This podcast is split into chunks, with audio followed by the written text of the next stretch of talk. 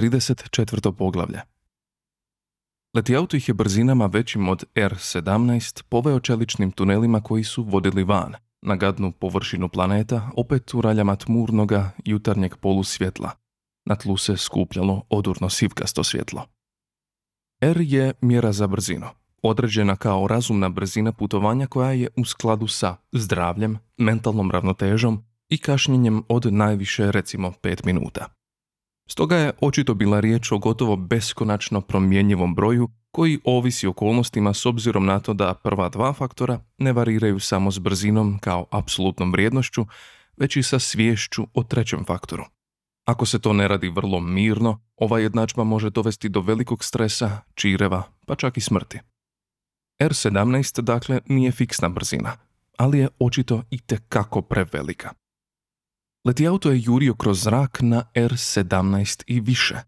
Ispustio ih pokraj zlatnog srca koje je ogoljeno stajalo na smrznutom tlu poput isprane kosti, a onda se užurbano bacio natrag u smjeru iz kojeg su došli, vjerojatno po nekom vlastitom važnom poslu.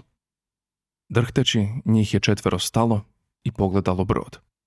Pokraj njega je stajao još jedan. Bilo je to policijsko vozilo s blagulona kapa, trbušasta tvorevina slična morskom psu, ljigavo zelene boje i prekrivena crnim slovima s matrice različitih veličina i razina neprijateljstva.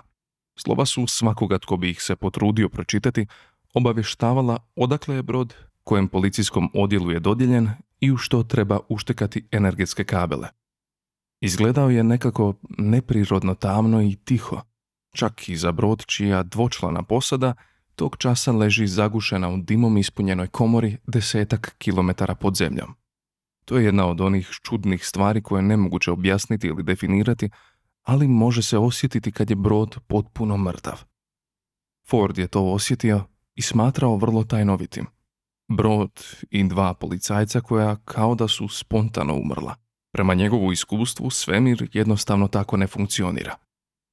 I ostalo je troje to osjećalo ali su još jače osjećali silnu hladnoću i požurili natrag u zlatno srce pateći od akutnog napadaja nedostatka znatiželje. Ford je ostao i otišao pregledati blagulonski brod. Dok je hodao, zamalo se spotaknuo nepomičnu čeličnu figuru koja je licem prema naprijed ležala u hladnoj prašini.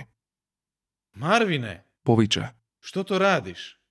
Molim te, nemoj se osjećati obveznim da me primijetiš. Stigao je prigušen odgovor.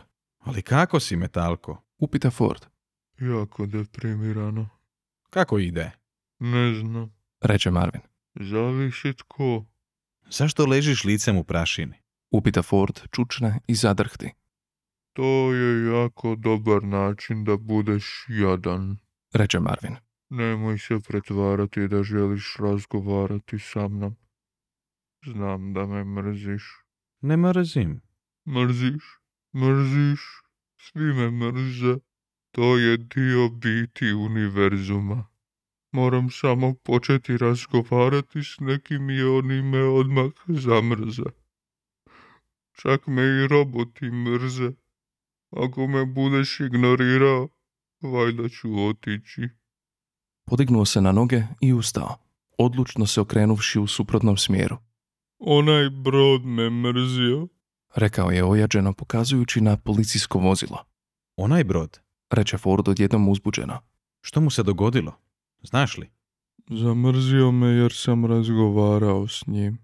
Razgovarao si s njim? Usklikne Ford. Kako to misliš razgovarao si s njim? Jednostavno. Postalo mi je strašno dosadno i bio sam deprimiran, pa sam otišao i ukopšao se u njegov vanjski kompjutorski ulaz. Dugo sam razgovarao s kompjutorom i objasnio mu svoj pogled na svijet. Reče Marvin. I što se dogodilo? Potakne ga Ford. Ubio se. Reče Marvin i odvuče se natrag u zlatno srce.